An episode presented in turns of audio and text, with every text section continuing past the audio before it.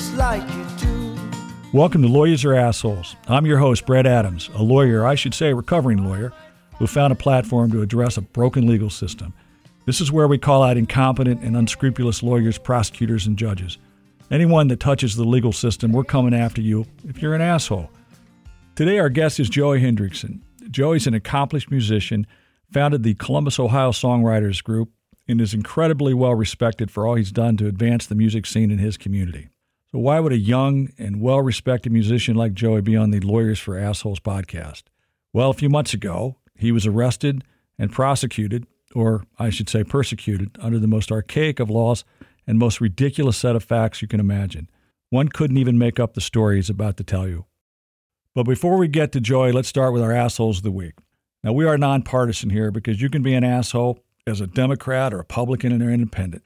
But what is the deal with these state prosecutors in New York and Georgia doing press releases and press conferences talking about the evidence or grand juries regarding the former president? Whether you hate him or love him, you either charge the guy or you send him a letter exculpating him. Don't taint juries or put anyone through the ringer if you're not going to charge them. No prosecutor should be on television talking about potential prosecution unless they're simply using the press to enhance their own personal interest. Remember, most of your local prosecutors are truly politicians, not lawyers who earn their positions through hard work and intellect. You only see them in high profile cases in most instances, and never lead counsel in the case. Just do your job and don't make a spectacle of the process. Folks, this could happen to you and me. Keep the prosecutors out of the press as the system is already slanted to the prosecution. New York and Georgia state prosecutors investigating the former president, you are political opportunists and are assholes. Asshole number two today is Julie Lynch of the Franklin County Court of Common Pleas in Columbus, Ohio. The lowest rated judge by far in the most recent attorney poll ratings, a judge known only for grandstanding for the TV cameras and disrespected by all the real lawyers in my orbit. This judge is changing political parties so the former Republican can get elected as a Democrat in a Democratic county. She says she can no longer recognize her party, but I'm curious why she decided to wait until election year to suddenly find her political soul. Just stand up and tell the truth. You can't win if people in this particular county believe you're a Republican. Again, I don't care if my judge is a Democrat or Republican, but I do want a judge to be honest, and there's no honesty in this pronouncement. Plus, I'm tired of only hearing about this judge when she calls in the TV cameras when she wants to rant on a criminal defendant for her own personal benefit. You, Miss Lynch, are not worthy of the title of a judge and are an asshole. Welcome, welcome, Joey Hendrickson to Lawyers Are Assholes. Appreciate you calling in, uh, Joey. Usually, usually we get people in the studio, but uh, you're gonna uh, when I let you talk, you're gonna explain where you're at and, and how jealous we're all to get. But anyway, I wanted to tell everybody um, how I know Joey and, and who Joey is and what he's done. But but we've known each other now, Joey, for about ten years, and I have watched you create the Columbus Music Commission, the Columbus Songwriters Group, uh, mover and shaker in Columbus, Ohio, in the music scene, and and just incredibly impressed with what you've accomplished and where you're at in your career at this point. And then uh, a few months ago, I see you in the newspaper, hadn't talked to you for a little while, and I read this story and I go, this cannot be happening. This, this cannot be happening. This story that I'm reading cannot be real. This doesn't happen in 2022. So I reached out to you and and then got the scoop and then followed this to the conclusion. And this does actually have a happy ending, um, although you're not going to believe it in telling the story. So, so Joey, introduce yourself and, and take us through what happened here. Thanks, Brad. Yeah, I mean, it's been many years of uh, knowing each other, and I saw you take some of the biggest leaps I've ever seen someone in Columbus try to take with with launching a major festival from the ground up, and then serving artists locally, uh, regionally, and nationally. But it was it was cool to see you throw uh, the football the way that you did and and score some touchdowns and, and hail mary at around and and you know in the process you know we have this this system inside of Columbus Ohio that kind of looks to either support or contain us. And it's it's kind of been a fascinating journey for me over the last 10 years. You know really giving a, a huge amount of my personal energy to music and and serving artists um, you know while also working in uh, technology and innovation roles for for companies and firms. You know, it's my heart, my passion has been making the artists succeed, helping them succeed, getting them paid, and finding different ways and constructs to do that um, that benefit the city and, and also the state of Ohio. So, so when I when I got done with um, the Columbus Music Commission project, we we had gotten it launched, we established leadership. I went off and consulted for a couple years and then I came back to Columbus with an idea of, um, you know, my neighbor was moving out downstairs. Um, there's only two apartments in the apartment building downtown. I decided to pick up his apartment, and I was walking around the living room and realized that there's a there's a spot in the living room that would be perfect to just have a small platform and have an artist perform, and um, we'd we'd have our friends from the Songwriters Association come out and and listen to artists and and and so I started creating this thing in 2019. And we did about uh, 30 different concerts that were super communal and close. It almost felt like a, a Sunday service where friends would come out and support artists, and we just just we just share really good energy with good people. And you called it you and, called uh, it you called it the parlor, uh, right, Joey? And you created uh, very limited space, but you you basically had some couches in your living room right? I mean, I want people to understand exactly how innocent yeah. innocent this whole uh, project was. Well, and happy to share some photos with you. I mean, yeah, we. I didn't really have any other purpose for the apartment except, um, you know, I, I, I realized it would be a perfect house concert space, and so I got it certified with Folk Alliance International, which is a national organization that certifies house concerts and protects them from any type of issues with performing rights organizations. It basically makes them legal to to to do what we do culturally. And um, so after getting that certification, yeah, I mean, I went to IKEA and went across town and found different um, sort of like uh, tufted furniture to put in, and we kind of themed it around like a 1930s feel. Um, and yeah, there's four couches, seats about 30 people. And um, it's all it's all facing a, a little corner stage that um, my my friend uh, who's a, who's a carpenter he just kind of put together and put it in the corner of the room. And behind it there's a there's a guy that was doing the sandwich boards for a restaurant down the street a little taco place but he had never done a mural before. So we painted the wall black and put a mural up above the stage. And it, it's a it's a androgynous skeleton type. You know, you don't know if it's a male or a female, but such skeleton is playing a trumpet, and so it just kind of has this, you know, anybody and everybody's welcome kind of kind of feel to it. We call it the parlor. Joe, you weren't doing this to, to, to make money, and you certainly weren't selling alcohol and making a profit. Yeah, that's that's correct. You know, while we kept the we kept the place sustainable through donations, um, our goal was just to serve as many artists as we possibly could. And, you know, we'd have a touring artist who would play the harp, you know, come in from New York City and sleep in the apartment and play the show. And so it made the whole thing very sustainable to just to just dip into the arts and just get to know artists around the country, but also artists locally. And so and if somebody wanted yeah, to we, bring their, the, the, it was BYOB, right? So, so if somebody wanted to bring a six pack in, they could they could come in and and watch the show and and have a beer. That's right. And so the entire thing was BYOB. And, you know, after doing about 30 shows the first year in 2019 and then two, uh, 2020, the pandemic hit. So we, we turned it off for a while.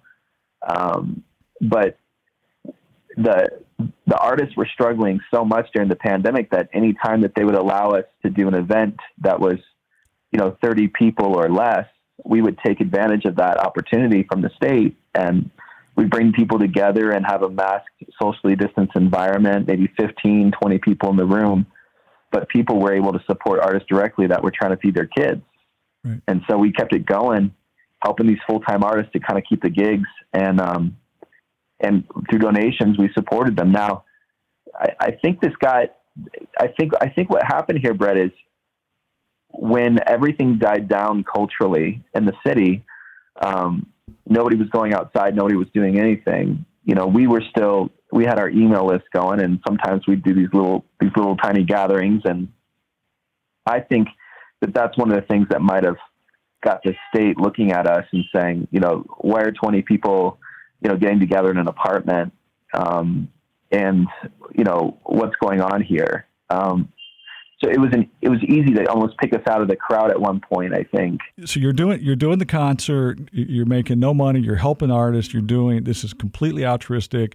You bring a beer. Uh, you're not charging for the liquor. Everything is. I mean, this is really a good thing you're doing for the community. And then the liquor state liquor commission for Ohio gets involved. Tell the listeners what happened. I mean, the guy coming in the door and explain what happened. So, so we had these. Um, we had a night with it was like a blues night, and I remember there was a guy sitting in the front row, uh, you know, on a couch, and he started taking pictures of me, and I, I thought he was just a fan. I didn't understand what was going on because, you know, it, for me, it's usually only friends that come. I know everybody in the whole room, and occasionally somebody will bring their friend and say, "Is it okay?" And you know, our, you know, we, we usually we're like, okay, you know, if you want to bring a friend with you, that's fine. You know, just we want to get to know them, and so um, this guy in the front, I thought he was a friend of a friend. He started taking pictures of me when I was kind of introducing everybody to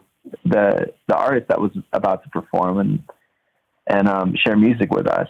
And I thought that's kind of strange, this guy taking pictures of me, but I didn't think anything of it.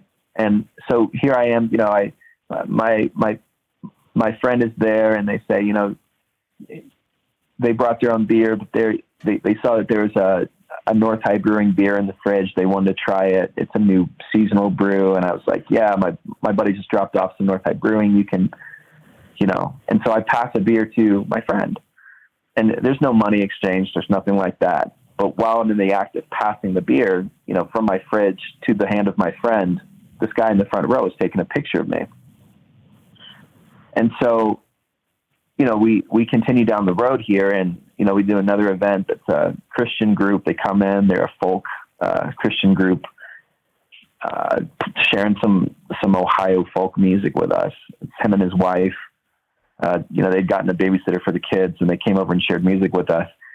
And uh, I noticed again, there's a couple in the corner that is kind of taking pictures a little bit more like aggressively than others. And um, you know, it's, uh, you know, we had 12 people there for that Christian group. You know, it's a very socially distanced night. Everything's cool. Everything's chill.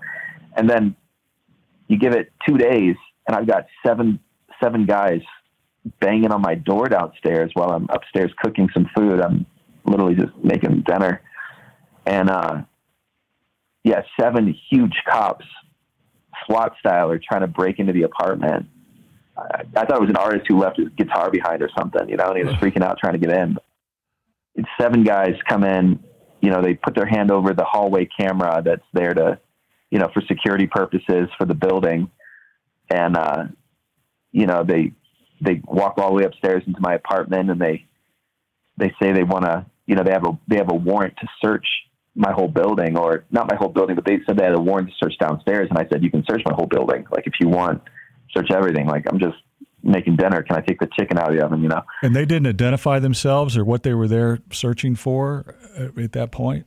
Um, it's pretty clear that they were police of some sort. And then for me, kind of being naive to the situation, I was just kind of like, you know, I had my shirt off literally while cooking food, and I'm like, can I put a shirt on and take my salmon out of the oven? It was salmon, it wasn't chicken.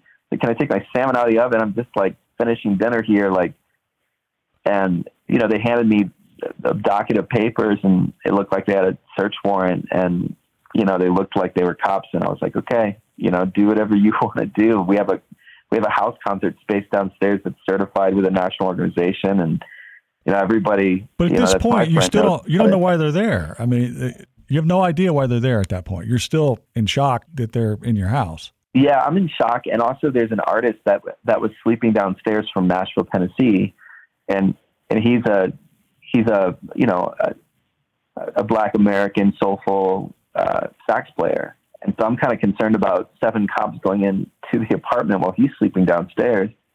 But nevertheless, you know they have a search warrant; they're going to do what they have to do. And luckily, my friend um, he was out while they were in there, but he came back while they were in the place, and he he almost fainted. Like he was just shocked, and so so they're they're going around the place and they're literally just pulling some cans of beer out of the fridge and putting them in a, a box as quote unquote evidence. And it's, you know, it's, it's just local craft beer. You know, my friend has, uh, you know, brewed some craft beer here and there. We have some stuff we got from the store. Uh, you know, his stuff is also in the store. So it was, there was, there was no moonshine. There was no drugs. There was nothing. It was just some beer in the fridge, man. so, so at, at, that point, I mean, after they collect this, did they did they say you're under arrest? Did they give you did they give you a summons, or what did they do? What what did they tell you at that point? Well, so while while four of them are in the in the place, you know, putting stuff in the, you know, like counting like counting out beers, you know, twenty something, thirty something. I don't remember the exact number, but they're counting out some beer.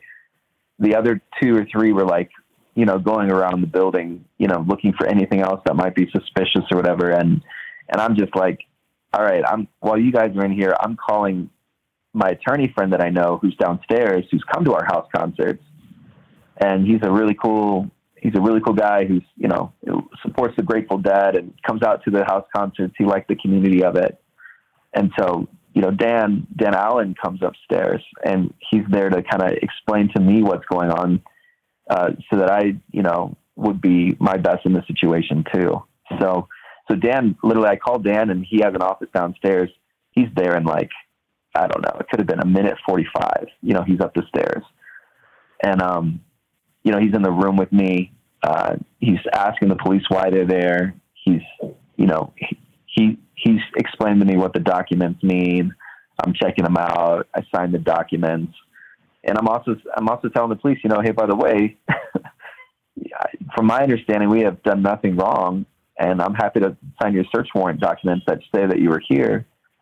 But you know, we've had we've had city council members here. We've had you know um, some of the some of the top executives from from companies here. We've had artists here. This is multicultural, multi-religion. This is you know we're in the paper already. You could have looked at our newspaper article from 2019 when the tourism department was talking about us. You know, it's not like this has been a secret. Like, like right. this is we've, we've got grants from the Arts Council. We've, you know, this is, you know, I don't know, I don't know what you guys are doing or why you're doing it. Like, the so did they did they ch- did they charge you at that point, Joe, or did or did they take this evidence and then come back and charge you? What was the sequence? I think that they had already pre-charged me before even searching. I don't know actually how that law and order works. Well, did they hand you did did they hand you a summons and say be in court such and such date? The papers had had outlined what the actual um, laws that they said. Yeah, the charges that they that they were saying that we had violated or I had violated. Okay. So it was keeper up of space and illegal sales of alcohol is what they said, and so I, I signed off that I had received those charges, I guess. Okay. And then the court date, I did not receive a court date at that point yet. Okay, so they didn't. So they didn't handcuff you and take you to jail because they were giving you a summons, right? Correct. Okay. Well, I, I guess I guess that was nice of them, considering. I mean, seven. I, I, still can't believe that we waste that kind of resources to come in somebody's house if they already had the evidence that you had beer and during these events. Why in the world? Why would they send seven people? To come to your house to collect a couple of beers. I mean, that just that's insane. That's insane. It was weird, and it was state. It was some sort of state investigatory unit led by a guy named Eric Wolf. I later found out, but it was weird because at the same time that they were in my house concerts in February of 2021, uh, there was there was people from their investigatory unit in the state that were moving fentanyl from Mexico into Ohio, who later got charged. Like four of the same from the same division, four of the same police officers that were moving fentanyl were charged. While they were at the same time, their guys were in my house concerts, looking enjoying blues night. Right, you know? right, right. Now, so now, so what did you do? So at this point, so you, you get you get the summons, you you find a lawyer, and you go and you plead you plead not guilty, and then you deal with a, prosecutor. Please tell the listeners about your, your prosecution experience um, with this initial touching of the court system. So, so what happened was the same attorney who came into my apartment, Dan Allen, super nice guy. He offered to represent me in, in court in the situation, but however, he's not a criminal defense attorney. So he went with me to the court date pled not guilty, and then I passed the case over to a criminal defense attorney. That was recommended to me. Um, at, at least, yeah. I mean, I got a yeah, I got a recommendation. Okay. Okay. So, so then criminal defense attorney, you know, we he goes to the pre-trials and he looks at the situation. He's like, "This is the weirdest situation I've ever seen. You know, I've never I've never seen anything like this. But I'd be really surprised if this doesn't get dropped." And so he goes to represent me. And during the pre-trials, the the criminal uh, the criminal attorney on their side of the state of Ohio doesn't drop the case, and so we go back and back and we go three times to pre-trials over the course of I don't know about four or five months. We have three different pre-trials here, and we keep talking to the attorney, and they are just not willing to back down on these, you know, four first-degree misdemeanor charges, which is like, you know, two thousand dollar fine, max one hundred and eighty days in jail and it's the closest thing to a felony you can get. Right. You know, right? Um, it's an M one. It's an M one misdemeanor. But but Joey, did this was a young prosecutor? Did did you ask why are you trying to hold this over my head? Four four misdemeanors? Are you are you kidding me? I was unaware of this. This was this was an innocent act. There was no intent here. I mean, Joey, I. I I uh, I had multiple liquor licenses. I didn't know this existed, and I, I don't think the the common person w- would have any idea this existed. I mean, how many political fundraisers have I gone to where uh, I'm at a house party and you know the, you get all the free liquor that you, you want to get.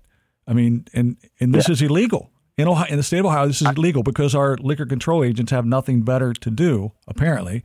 Yeah, I mean, I'm I'm during this four months, I'm trying to, you know, it's kind of like a bee sting that like lasts for like four months, it just vibrates your system, it vibrates your body. Like, I'm I'm four months in the situation, just kind of trusting that it'll get taken care of to an extent, but also every day feeling like this almost like this abusive kind of feeling like over me. Like my nervous system's kind of acting up. You know i'm i don't trust people right now. I don't you know i'm kind of feeling especially after 10 years of giving back to the music scene and uh, you know supporting over like several million million dollars of impact to artists in the last 10 years and and i'm just kind of like i don't understand why this is happening and then i also i also was looking at it from a logic sense and i'm like i could not count on there was not a single time that I ever exchanged money for alcohol. Never. Right. right. But Never you told, but you told Joe, you told this prosecutor, you and your lawyer, you had this discussion.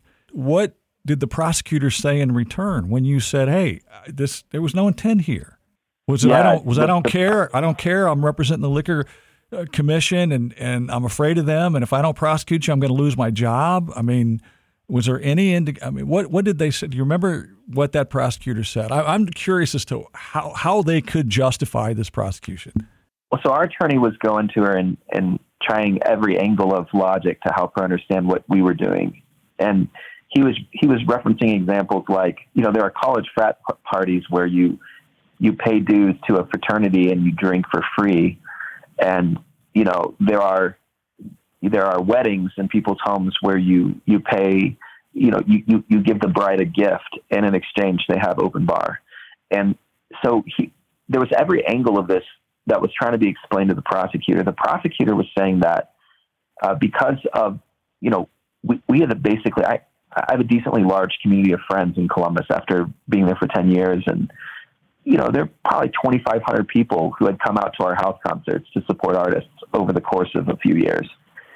And so they were saying that they had enough evidence that promotionally on the side that of our email list and the private Facebook page we maintained that this was something that was violating the law because of the promotional use cases of the situation. But we still go back to the fraternity that has all these members, and we still go back to all the weddings that are being produced in homes that are inviting, you know, that are sending out invitations via snail mail, via email, via Facebook to their friends and it's political fundraisers as well. Being you know you have large camps of people that are being promoted to these events. So she was holding on to a, an evidence that promotionally we had we had basically created a house concert that was on steroids. Okay, so and, she was so she was just follow, completely following the letter of the law. No discretion. No, no. I'm not going to go to my boss. I'm not going to I'm not going to talk to anybody about this. Uh, y- you did this, so you're screwed. Which I've seen my entire career, but that was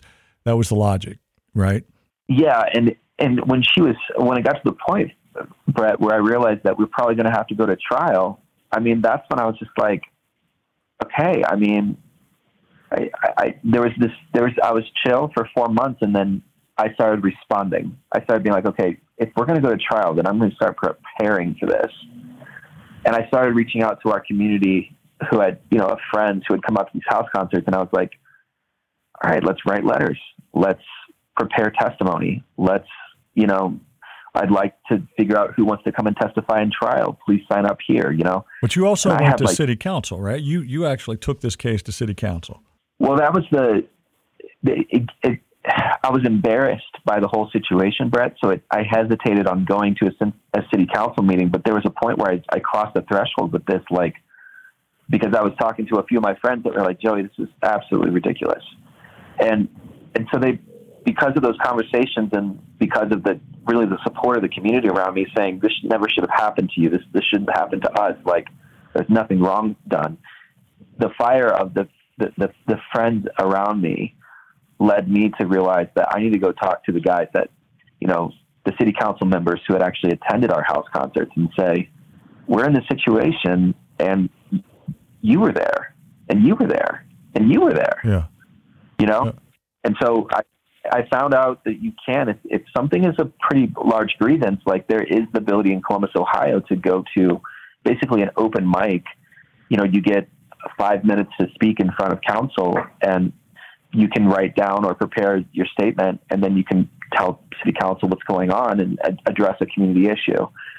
And so for the first time in my life, I, I went down to city council and I had 20 friends with me and they represented about hundred thousand people collectively through their their bands and their you know Instagram followers and you know their their their friends and their groups. And the, the twenty of us went down there, sat, and I went up on the mic and I I told Shannon Hardin, President Council's, you know Shannon Hardin and um, the rest of the council. I said, you know, here's what happened and here's what's going on, and and we're going to advocate for some change around this. If you don't, we will but I expect that you will too because you understand the value of the creative economy in our city and you, you understand that times have evolved and during the pandemic we need to support those who can't feed their kids and you know we're trying to help our, our musician friends not lose their homes and that's why we're collecting donations. Here's so a que- here's a question I, question I have for you Joey then I and I think I know the answer. My guess is that none of them reached out to Zach Klein the city attorney or made any effort to deal with your criminal case. I mean, is that is that a correct assumption? You know, I I don't understand the inner workings of city council to know how quickly people receive information about what goes on in those meetings, but I do know that at the first council meeting, uh, the city attorney Zach Klein actually presented on the on video, and so he kind of satellited in. And so I'm not sure if he satellited in and then was present in that meeting and he heard my testimony, or um, or if he was ever actually aware of it. But I went back a second time because it seemed like very little had been accomplished the first time. And the second time that I went, it was clear that they were very busy in council. They had lots of things that they were doing, and there was a big homeless uh, funding initiative that was happening. There was lots and lots of moving parts. And there was one council member who, who came around and said, I will sponsor this. You know, I, I've worked with uh, um, the public fire and police for, you know, championing, championing them for, the last 20 years. And um, Council Member Brown, that is, and he he he was actually approaching his retirement that year, but he he got one of his legislative aides to begin to look into the policy around house concerts and where that existed or didn't exist, where the definitions were or weren't. And um, through this legislative aide uh, and support to the council member Brown, um, his name is Grant Ames, we started dissecting and looking into any of the policy that might exist for home based gatherings. And he was coming up with a lot of this is a super, super gray area, and we have no real defined policy for this. But Joey, none of this impacted your your pending four cases, though, right? I mean, ultimately, you went down and because you didn't want to appropriately didn't want to spend five grand that it would take to try this case, you pled to something that you didn't even want to plead to, but you did it for uh, what most people do these cases for. They can't afford to litigate. Well, and, so here, my situation was we were up against case law. So if they had indicted me for these charges, they could go into every single punk house on OSU campus and every single little cultural place of peace in Columbus and storm through the doors and serve them. And so I was really, really adamant on. I mean, at this point, it was my case was one thing, but I looked at the 400 other house concerts that were happening across the city, and I realized that if they had collected donations and were drinking beer, they would get the same charges that I was getting. Right. So essentially, so really, you took you took one for the team here. You you took one for the team. Well, so so what happened was I started initially working with Grant to create local policy so that case law couldn't happen, so that definitions were in place so that people could follow the definitions, but the definitions didn't exist, and the city needed the definitions from the state so that they wouldn't get sued from the state by having a different set of def- definitions than the state's laws. And so this was a really disorganized policy area where they didn't know how to align to the state, and the state weren't giving them clear um, direction on how they could write policy. And so we realized that we needed to, to basically change the keeper of a place law to have clearer definitions so that cities around Ohio could actually create local policy that allows their house concert providers to to create events that you know home based events or gatherings that align to the state's laws. And so it was a giant knot to untie. And so I began this work, and it became part of my my confidence to advocate in the press about the situation. And when we advocated in the press, I found that 99% of my friends and the people you know around me were supportive of the situation, saying, "You're right. We do need policy for house concerts that keeps us legal, and we do need the state to you know make those definitions clear, and we do need the city to basically you know, align to those state policies in the most liberal of ways so we can do what we want to do in our homes.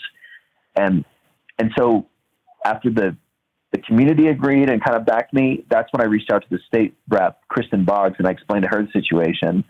And I said, you know, political fundraisers in homes are violating the law all the time. But because we had a guitar strapped around our shoulders, you know, we got looked like, you know, the criminals. You know, we're the criminals because we have we have a piano in front of us or a guitar over our, our shoulders.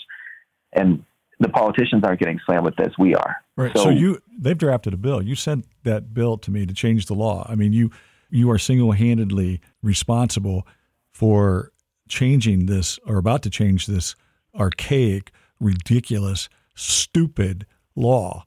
And it looks like that's going to pass, right? So it's going to be it's introduced and it's co-sponsored which now it just means the community needs to get around it and and support it in that next level of advocacy so that it's passed but because of the fact, Bret, because this bill was written by a state rep and being planned to introduce to the House, the prosecutor, when that was shared with her, this young prosecutor said, okay, we won't go to trial and we'll offer you a plea.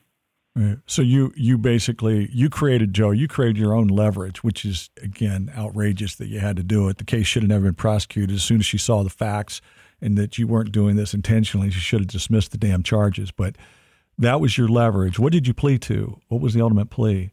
So I had to plead to a uh, disorderly conduct. Well, that's you, Joe. You're a troublemaker, man.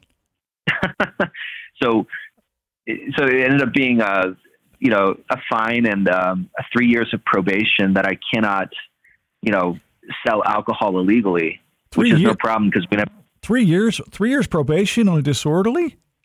You're kidding me? Yeah. Who was the judge? Nope. Who?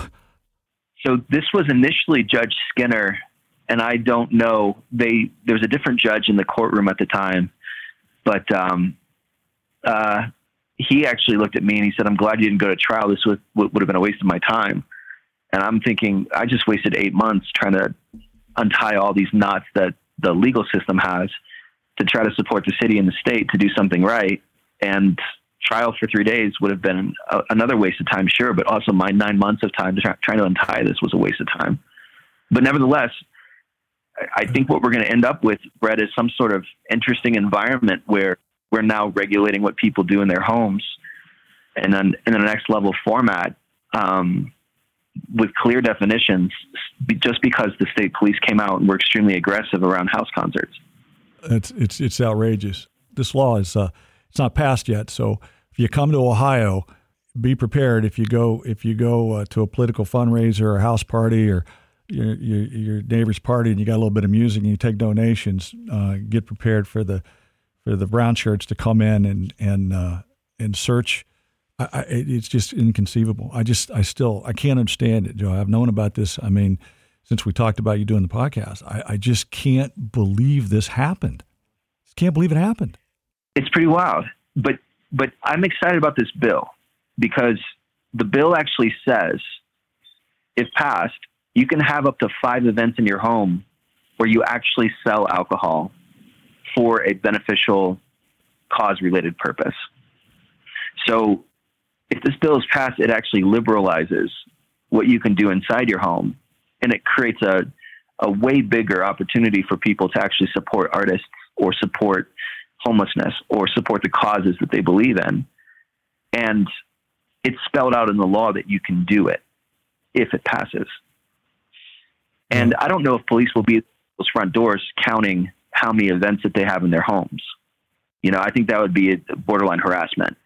So this law really gets us to a place where if I could have five events in my home and and contribute to my community, I, I it could be incredibly impactful for all the homes in Upper Arlington and Bexley and downtown and Hilliard and Worthington, Westerville. Imagine um, five percent of people that live in these communities having five events that benefit artists or benefit uh, the next the next level cause, right. the cancer. I mean, the, the the amount of money that could be raised to support community could be millions and millions of dollars through this through this one law. Well, it's incredible, but but look at the sacrifice you had to make to get it here. I mean, here here's the other uh, another thought, Joey, and I somebody turned you in. I mean, somebody, somebody, and again, um, I had a mentor tell me early on when I, couple of TV things I did, it, and it was like, listen, success brings contempt. People are going to come after you now, and you get any any sort of notoriety or publicity, people are going to always nipping at your your heels to to come after you. And Joey, that had to happen here. I mean, somebody somebody had to call the liquor commission that just had to burr up their ass and and know what the law was because normal people, and talk to you, liquor, normal people would have said if this was happening, then uh, we're going to send him a cease and desist. We're gonna we're gonna find him and tell him you can't do this. They didn't do that. You know, they the money they sent for misdemeanors to to go to your place twice, set you up, um, take those photos, and then and then uh, to send all those guys in. It had to be it, it had to be a setup. I mean, somebody uh, somebody yeah. somebody called in and and uh, you need to find that person, Joey. Well, it's interesting. I, I think that person already sort of identi- identified themselves because I, I, told you earlier it was 99% of people in my community, in my world, my friend group supported me. There was one attorney who didn't. And that attorney is also connected to a nonprofit organization that I know that there's one guy in that nonprofit that doesn't like me um, because I didn't like how he became the executive director of that organization. He was buying people off. And I, I called him out on it. I whistleblowed. Well, that, sound, that sounds well. That sounds logical if an attorney was involved, because who? I mean, unless you did liquor law, I, I don't know that any of my attorney friends would, would know what this um, know that you couldn't do this house party and be in violation of, of liquor control. Yeah, and this this attorney specifically said that keeper of a place law was a law he loved to use on people when he was an attorney, and you know, and represented Columbus. And so when he singled himself out like that in front of me, I realized that, you know, and and he was basically telling me, you know, you got to do your time. It it really showed me that that was probably, uh, yeah, he singled himself out in the situation and. I, I immediately disconnected from him and realized that he was the only single person throughout the entire nine months who had spoken that way to me as as sort of uh, coming down on me. He was the only single person, and um, it, it's tough because you know you have close friends that you think you're friends, and you know it, it's a huge violation of my trust. You know when when when I hear those voices and, and see those people kind of single themselves out, but then I, I don't want to deal with the reality, Bret, that we have we have people who are close friends that would literally like try to throw us into the police just because of something that something, some sort of interpersonal conflict they were too afraid to talk yeah. about or something. Well, that's reality. I'm not sure where the That's reality, Joey. Success yeah. success breeds contempt.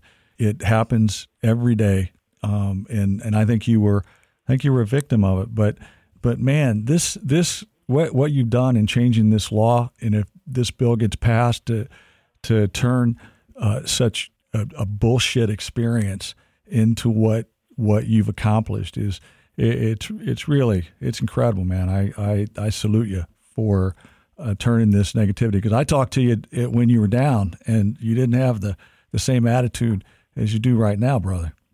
That's true, man. And you also sent to me you sent me um, a few a few really amazing people who I had conversations with who were on the legal side who showed me that the majority of attorneys actually think the same on this situation. And, you know, I got seven or eight validating voices from attorneys that are, that have dealt with liquor law. And they said, this is ridiculous. And, and that, that in and of itself gave me the confidence to kind of see between the lines and read between the lines and realize kind of who was singling themselves out as trying to, you know, come down on the law versus who was actually an attorney that was that was kind of logical in their pursuit of, of what should exist and what shouldn't exist in society. And it helped me separate things and see things clearly. I, and I really appreciate your involvement. Well, I, I really appreciate you coming and telling the story. I think people need to need to know this and, and hear about it. But we were a couple seconds behind, so I didn't interrupt you every single time. But why don't you tell everybody where you're, where you calling me from? So yeah, after all this, I mean, I, I looked around. I mean, we, we ended up having a after I, I I, I took the plea deal. We ended up having a few house concerts and starting to raise money to advocate for this law change. And I realized that uh, there's somebody out there that's still salivating to try to, you know, to try to knock off our house concerts or try to catch me on a some sort of a, you know, a, a technicality. And so I realized that in, once we get this bill passed is when, you know, I'll be basically safe to resume the house concerts. And and so that door felt like it was closing and and relationally the trust issues and the violations uh, you know with a, with a close friend i think that door also closed for me and around me in columbus i just i looked at the system i looked at society the cold weather and i realized that actually the the best work that i can be doing for artists right now is to support them in digital means and then also um, there's a company in San Francisco that backed me to create events all around the world right now. So I'm I'm actually in Bogota. I'm in a there's a it's an amazing place. If you speak Spanish, especially, the whole world opens up to you here. And um, I'm gonna I'm, I'm actually going around South America and kind of producing events with artists here, and um, just taking some time away from Columbus to see things from a bird's eye view and decide if that's really the place I'm going to invest the next ten years of my life in. Well, I'm I'm envious of where you're at, and I and certainly can understand why, after what you went through, would would take that that break. But uh, man, I really appreciate you telling the story. Appreciate you coming on. Follow this bill to the end, uh, Joe, and get it done. I appreciate it, man. I will. And if anybody out there is interested in supporting that bill, um, Bret, I'm sure that there's a way that uh, we'll, we'll put it on the show contact. notes. We'll put it on the show notes, Joey. We'll we'll, get, we'll okay. I'll get with you. We'll get some information here and make that happen. Okay. Wonderful. All right, get back out thanks, in the sun. Man. Get back out in the sun. Okay. Thanks, man. Thanks. So thanks to Joe Hendrickson uh, calling in from Bogota. He had sent me some some uh, pictures, which I can't discuss in, in Bret's rant. But let me just say this: he's uh, he's having a good time. He's having a good time down there. But this is the reason that I did this podcast. I mean, when you when you look at a guy, I mean, this guy, he is a good human being, doing good things, unaware of this law and when you got seven, I mean, how many how many liquor agents does it take to come in and confiscate a few beers? And if they had the photo evidence before, um, wouldn't that have been enough to prosecute? I mean, why why were they trying to build this tremendous case? And then and then here we go to the problem of having a young prosecutor. Um, uh, Joe had told me uh, off audio um, that he thought the prosecutor was 22, 23 years old. Well, probably uh, 25 if she went through law school. But nevertheless, a prosecutor that probably didn't have the experience to look at this thing objectively had that prosecutorial mentality of, um, you know, I'm going to get this guy. And some of it may had to do with Joey and and out there with the media, and they probably became aware of, you know, he's getting some public support that that this is uh, this is really stupid. This is just an unfair prosecution. and he had mentioned Zach Klein, the city attorney. I, I think Zach's a good guy, and my guess is he was he probably wasn't aware of it. I mean, he does his little report at city council, but he probably wasn't aware that this was happening because I just can't believe logically that that he would prosecute this because folks prosecutors have discretion. They have prosecutorial discretion, and if you if you came in and I mean to try to nail him with four four misdemeanors to to have multiple pre-trials the, the the but this is stressful to people. This is stressful, and I know Joey had a tremendous amount of stress related to this, and it's and it's unnecessary because one, the case shouldn't have been prosecuted, and two, it should have been dismissed um, as soon as the prosecutor realized what the facts are. And again, kudos to Joey for jo, uh, Joey for turning this into an incredible positive um, by getting this bill passed. But it's just another example of the of the of the system gone awry because there's there's no logic to this. There's no sense to this, and and maybe maybe we'll get a couple of people at the liquor commission to hear this podcast and because I can't I, I don't know how you justify what what they did and who'd want that job anyway who who what kind of person would go in and screw this guy's life up. Who would do that? What would be your intent to go in and get a beer out of the damn refrigerator? What kind of person does that?